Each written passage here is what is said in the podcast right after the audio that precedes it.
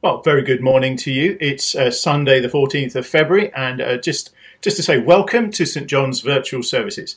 Uh, really excited as we go through this series on Nehemiah, and I'm looking forward to what Mike Wilson will bring us about working together. Uh, but it's actually sort of quite an interesting theme as we sort of doing things so far apart, and yet actually there's quite a lot of cohesion in doing stuff together and understanding who needs to do what and how we can do things better uh, and, and, how we can be church in a different way. So that's really, uh, really interesting. So I'm looking forward to that. Thank you very much, Mike, for preparing that.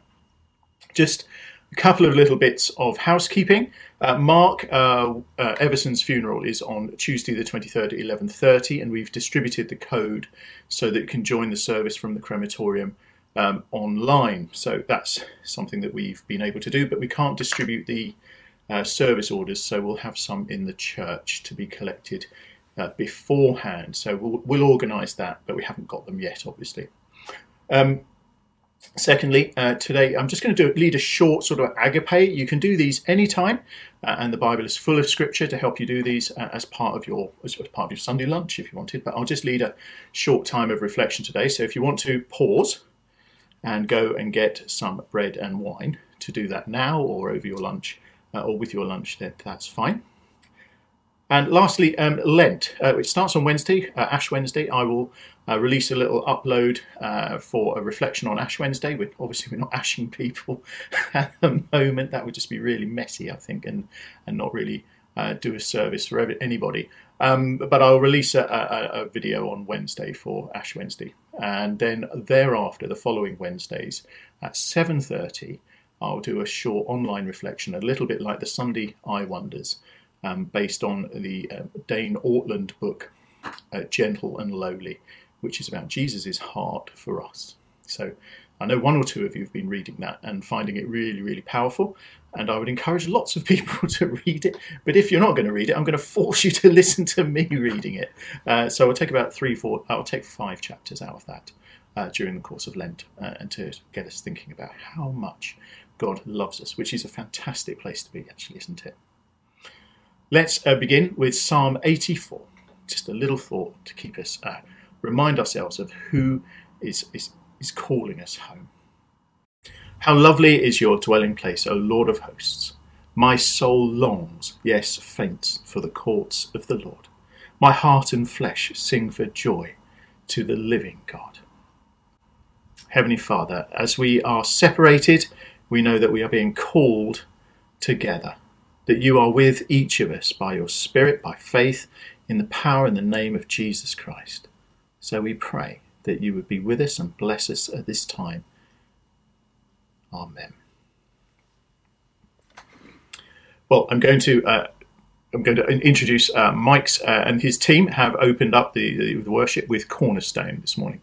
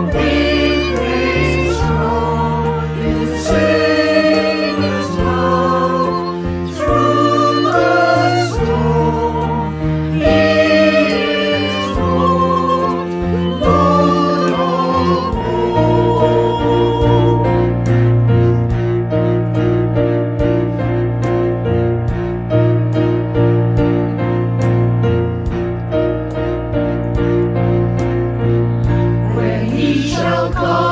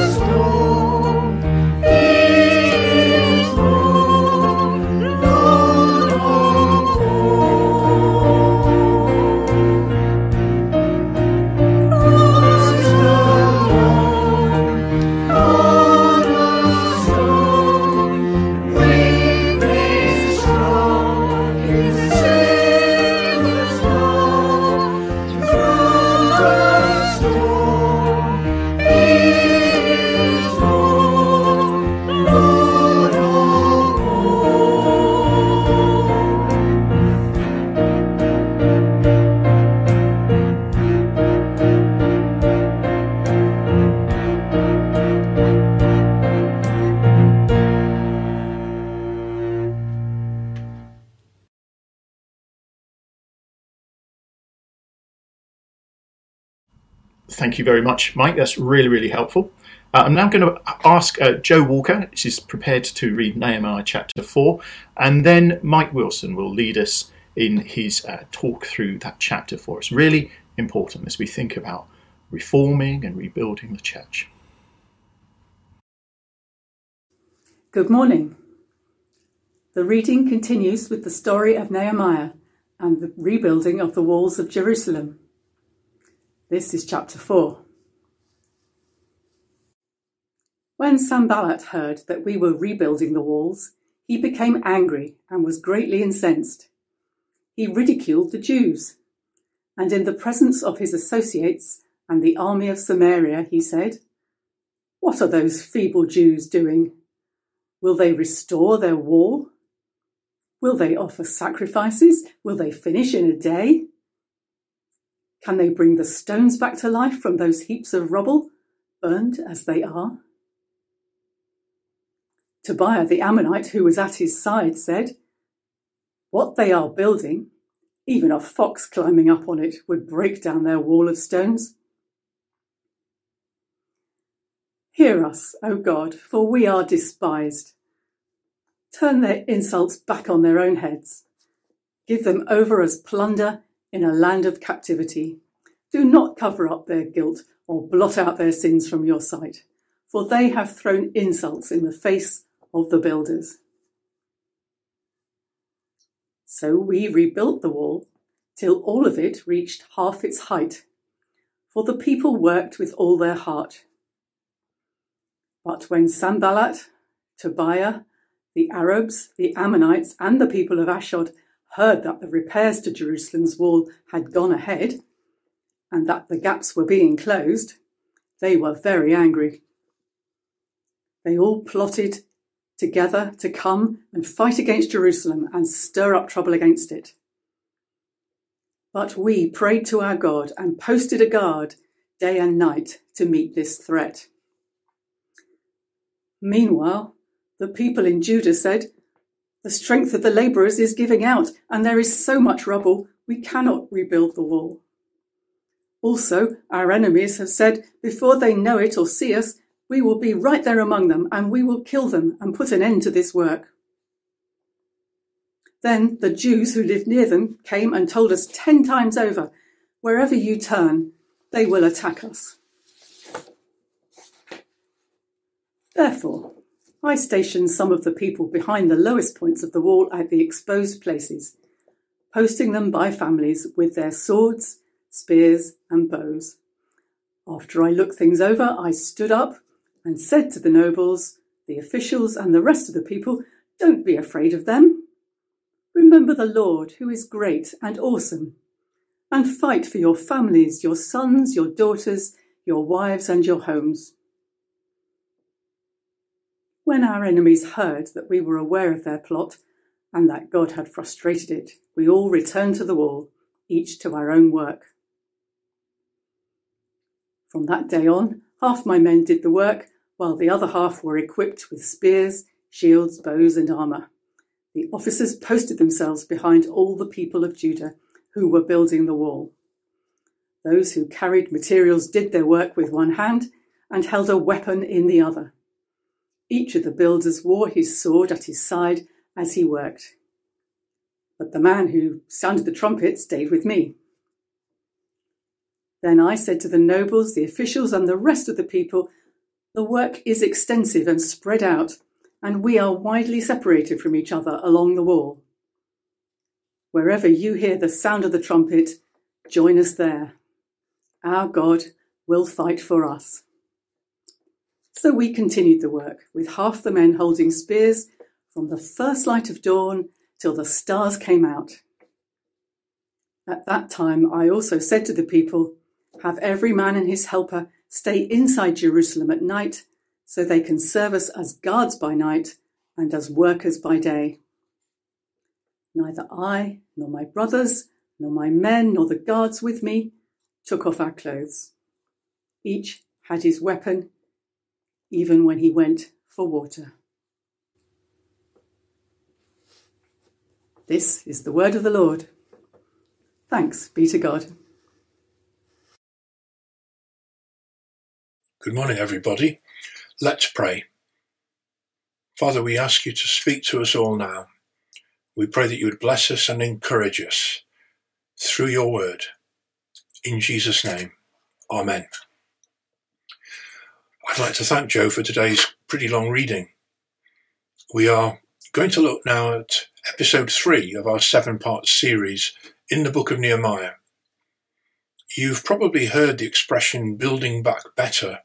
Joe Biden is using it a fair bit at the moment as America seeks to recover from COVID and from all the economic woes they have, and not to mention all the unrest.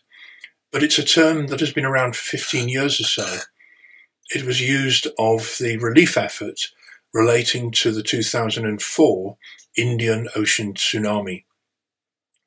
Building Back Better is a United Nations strategy for disaster risk reduction and recovery. And actually, Nehemiah 4 is about exactly the same. In 445 BC, Jerusalem is a city of ruins. The 50,000 or so exiles have returned, and they have a huge job on their hands of making the city safe and restoring its former glories. Ian very helpfully last week with maps and his explanation of Nehemiah chapter 2 showed how the new governor, Nehemiah, had secretly inspected by night the city's ramshackle wall. His next step was to proclaim to the 50,000 or so returned Jewish exiles, You see the trouble we are in. Jerusalem lies in ruins, and its gates have been burned with fire. Come, let us rebuild the wall of Jerusalem, and we will no longer be in disgrace. He then told his people about the gracious hand of my God upon me, and what the king has, had said to me. In response, the people said, Let us start rebuilding. So they began this good work. That's all in chapter 2, verses 17 and 18. And it sets us up for Nehemiah chapter 4. This was truly going to be a very big SOS build. There was urgency and there was an underlying motive. They wished to repair the city gates and the weaker sections of the walls to restore the glory of God in his holy city. So, under the leadership of Nehemiah, we find that Jerusalem was now in the hands of a small but dedicated workforce. By refortifying their holy city and securing urgently the safety of the people, they aimed to build back better so that God's glory would again be seen and that they would no longer be a disgrace in the eyes of the neighbouring nations, who were not necessarily very friendly, as we shall see. We're now going to look at some opposition. There are actually three big challenges to do with opposition, which we're going to look at today and see how Nehemiah and the Jews responded to that. Now, experience would suggest that when things are going really well, both in the church and in our own lives, difficulties will emerge before very long. These can test our faith and our commitment to keep going. And this is what was going on in Nehemiah 4. The New Bible Commentary says that at each stage of Nehemiah's activity, he was met with opposition. As the work progressed, so the opposition grew more fierce, and the description of the response more elaborate. So we're now going to look at those first three big challenges which Nehemiah faced, and we're going to learn from the way he dealt with them. The first one, will we again come across Sanballat, the governor of the northern kingdom, Samaria and his unpleasant cronies, Tobiah and Geshem. They had learned of the rebuilding plan. Again, we hear about this in chapter 2. And they responded with mocking and ridicule. Nehemiah was not to be put off. He said to them, The God of heaven will give us success. Nehemiah is a man who trusts in God to work through him, to use him, and he knows that God will always win in the end. In verse 1, Sanballat reappears. He knows that the wall is being repaired and the Jewish people are getting on with their massive task. What was his reaction? He became angry and was greatly incensed. In fact, this is chapter 4, verse 1, this means he was burning mad. Such anger often causes the derision and persecution that God's people experience. Sanballat's fury now turned to mocking sarcasm when he asked in front of his army, the Samaritan army, and his associates, his brothers in crime, What are these feeble Jews doing? Will they restore their war? he really is not overly impressed or very happy about the whole situation. What was Nehemiah's response? Well, it was quite brief and impressive. Verses 4 and 5. He simply prays to God. He asks God to deal with his enemies. He hands them over to him and leaves it there. He knows that although despised by those who resent their return to Jerusalem, God is with them. And for him, that's all that matters. Nehemiah says, We rebuilt the wall till all of it reached half its height, for the people worked with all their heart. This is a great achievement in a very short time from a dedicated, well led, and highly motivated workforce. That's what we have here. We now move on to the second challenge of the three that I referred to earlier. We've had mockery, we've had anger on the part of their opponents. Now we're going to turn to something completely more serious threat and intimidation. Nehemiah was operating with the tacit support of the Persian king Artaxerxes I. He was valued by this king, who supported the restoration of Jerusalem and its temple worship.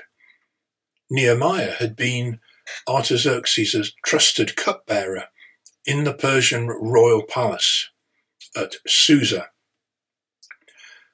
As we have seen, however, at that time, this great empire contained troublesome leaders of semi-independent regions such as Samaria. Jerusalem was in fact surrounded by enemies at worst and opponents at best.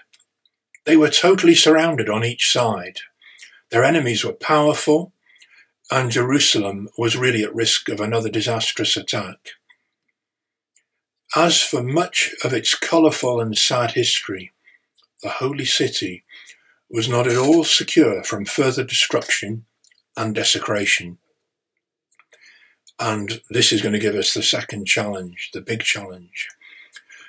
When Sanballat and his allies learned that the restoration of the city's walls was actually going rather well, very well, with the gaps being closed, we learn again, verse 7, they were very angry. So Sanballat and his allies had another very angry response, and their verbal attacks now turn to something rather more threatening. We learn in verse 8 they all plotted together to come and fight against Jerusalem and stir up trouble against it. Presumably, this was because they somehow felt very threatened by the prospect of a resurgent Judah. And again, the response, to put it very briefly, we see in verse 9. We prayed to our God and posted a guard day and night to meet this threat. Now, we often take practical steps when we are facing demanding circumstances, and then we pray. In Jerusalem, led by Nehemiah, they prayed first, and only then posted a 24 7 guard. They prayed first. That was their immediate reaction to learning of the plot and the fight that might be coming their way from their enemies. So we've done two of the three challenges, the third one coming up now. Poisonous words can hurt and discourage us. Plots contrived in anger, as we saw at Capitol Hill, Washington, D.C., on the 6th of January, can lead to deadly violence. Such threats seem to have really frightened the busy and committed people of Jerusalem. Exhaustion seems to have been setting in. And this was said about them. The strength of the labourers is giving out. And there is so much rubble that we cannot rebuild the wall. They've gone from enthusiasm, success, and real progress to complete discouragement. Worse still, demoralization took hold of the Jews who were living near their enemies because they repeatedly warned that wherever you turn, they will attack us. Verse 12. So by now, after a really good start, the rot had really set in. Again, perhaps rather more about Near's third response to these initial challenges. There was real and present danger to Jerusalem now. Its newly demoralized people are really shaky. And yet, we can look at Nehemiah's leadership and see it, as it has been described, as a model of perceptive leadership. What does he do? He deploys armed families, including daughters, to the weak points in the wall. He summons all the other men, interrupting the flagging building work. And in verse 14, we learn he said this Don't be afraid of them. Remember the Lord, who is great and awesome, and fight for your families, your sons and your daughters, your wives and your homes. The rest of the chapter has Nehemiah organizing the people. Half of them were to do the building work, and half were armed to guard the walls. All very practical. For me, the most striking thing about Nehemiah's inspirational leadership is that just like Moses and Joshua, he is conscious at all times of God's faithful commitment to protecting and blessing his people. This is what inspired and remotivated them. It is also why, when their enemy's plot was scuppered, Nehemiah indicates that God had frustrated it. Then, in a few verses' time, verse 20, he reminds the people, wherever you see the, you hear the sound of the trumpet, join us there. Our God will fight for us. So he sees God in all this, it was God who had frustrated the plot. It was God who was going to fight for them. He is their active protector. And he is for us too, even today. So what can we take from all this? Well, Nehemiah was living in very tense and scary times. The constant threat of attack was really quite something. But his people responded to his clear leadership. They trusted in him, and he helped them to trust in their God. Their morale was raised. They continued their unrelenting hard work in rebuilding the city walls. Those with him, including his trumpeter, did not risk a change of clothes and were constantly armed. Verse 23. Not surprisingly, perhaps, the first century Jewish historian Josephus wrote in his Antiquities of the Jews that Nehemiah himself made the rounds of the city by night, never tiring either through work or lack of food and sleep, neither of which he took for pleasure, but as a necessity. This dedication and vigilance paid off. But the enemies of God's people did not disappear. Their opposition continues, but so does God's building work. What are we going to learn from all this? Well, one thing I've learned is that I'd much rather read Nehemiah's book than any of today's bestsellers on leadership and management with all their cliches and all their human wisdom. If, like Joe Biden, the church is going to build back better after the disruption and fear caused by the pandemic, there are big lessons for us in Nehemiah 4 about disaster risk reduction and recovery. Here are five of them. Firstly, the best way to deal with opposition is to talk to God. Leave the outcomes to Him and carry on seeking to obey Him. Secondly, deal with threats by making prayer our first resort, not our last resort, and by asking God for His guidance and protection. Thirdly, work hard and uncomplainingly in doing good for God.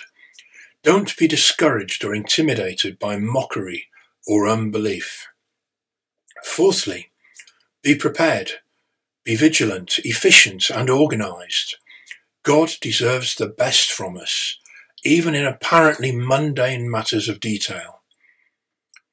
Finally, leaders should talk openly and encourage us to stand and work together with all our hearts for God's glory Next week, we will learn whether Nehemiah and his war builders were successful in coping with further opposition and whether they actually completed their task.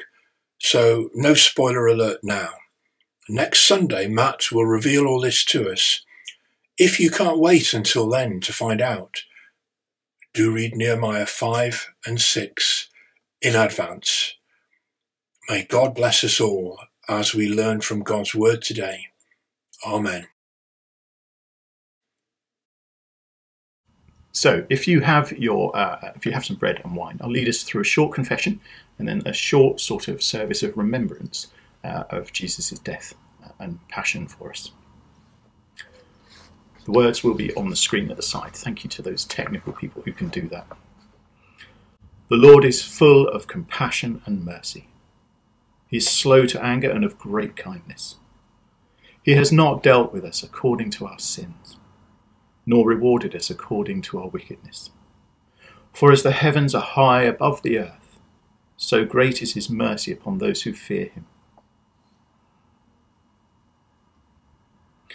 Holy God, holy and strong, holy and immortal, have mercy upon us. As far as the east is from the west, so far has he set our sins from us. As a father has compassion on his children, so is the Lord merciful towards those who fear him. Bless the Lord, O my soul, and all that is within me. Bless his holy name. Bless the Lord, O my soul, and forget not all his benefits Now, brothers and sisters, I want to remind you of the gospel I preached to you, which you received, and on which you take your stand. Because by this gospel you are saved, if you hold firmly to the word I preached to you. Otherwise, you have believed in vain. For what I received, I passed on to you as of first importance that Christ died for our sins according to the Scriptures, that he was buried that he was raised on the third day, according to the Scriptures, and that he appeared to Cephas and then to the twelve. And after that he appeared to more than five hundred of the brothers and sisters at the same time, most of whom are still living, though some have fallen asleep. Then he appeared to James, then to all the apostles, and last of all he appeared to me also, as to one abnormally born. We remember the death and resurrection of Jesus Christ, who gave his body and his blood for our sins and our life. Body of Christ.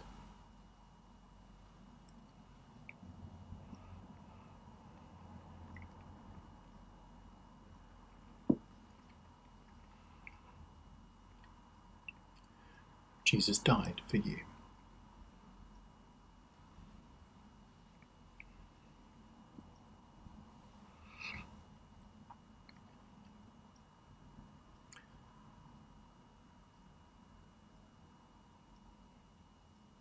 Paul continues in another letter to Timothy. Here is a trustworthy saying If we died with him, we will also live with him. If we endure, we will also reign with him. If we disown him, he will also disown us. And if we are faithless, he remains faithful, for he cannot disown himself. Father, help us to live this day to the full, being true to you in every way Jesus, help us to give ourselves away to others, being kind to everyone we meet. Spirit, help us to seek the lost, proclaiming Christ in all I do and say. Amen. I'm going to hand over to Jill Prosser, who's going to lead us in prayer and finish with the Lord's Prayer. Let us pray. We come to you, our great and awesome God, in prayer, trusting in your love and salvation. We thank you for the examples of godly men and women we meet in the Scriptures, and particularly for Nehemiah. We pray that we may learn from his example of holiness, prayerfulness, trust, and leadership. We pray for the leaders of the world as they each try to balance the health, welfare, and economic needs of their people.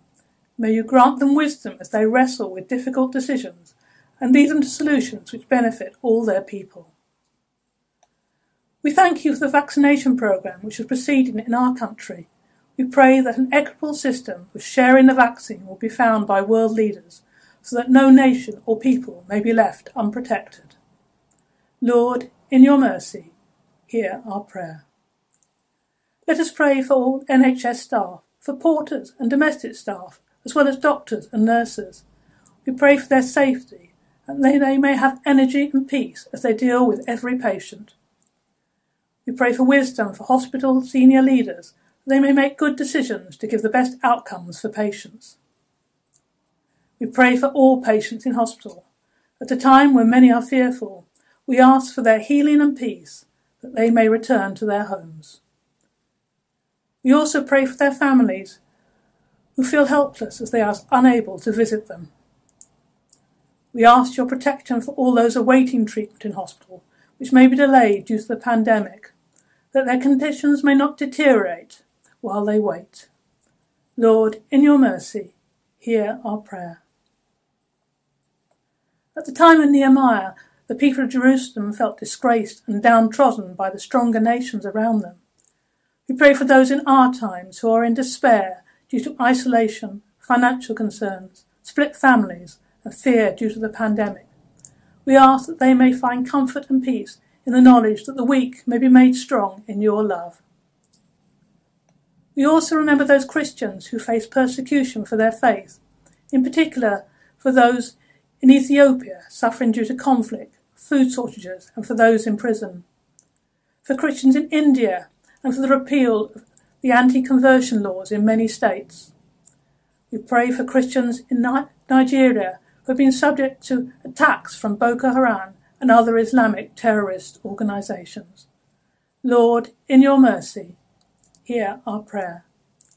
We pray for the church here in Southbourne. May you guide Matt and the leadership team as they support and encourage our church family in these difficult times. We pray that you will give wisdom to them as they make plans for the future of this church, and that we may be the salt and light to the community of Southbourne. We also pray for Richard and Kim, our family and youth ministers, and ask your blessing on the youth and adult alpha groups that they lead, and also guide them as they support local families. We thank you for the gifts received from UK Harvest and from the, within the parish that enable us to run the free shop we pray that we may continue to have sufficient food to support all those in need. Lord, in your mercy, hear our prayer. Although we are separate in our homes, we thank you that we have ways to continue to come together by telephone calls and on Zoom so that we may encourage one another and build one another up in faith. We pray for the pastoral team as they continue to phone round and spend time with members of our church family. May they continue to be alert to your guidance in this ministry. Let us pray for all those who are unwell, for those from our church family and others whom we know and love. In a moment's silence, let us bring their names before you, asking for healing and peace.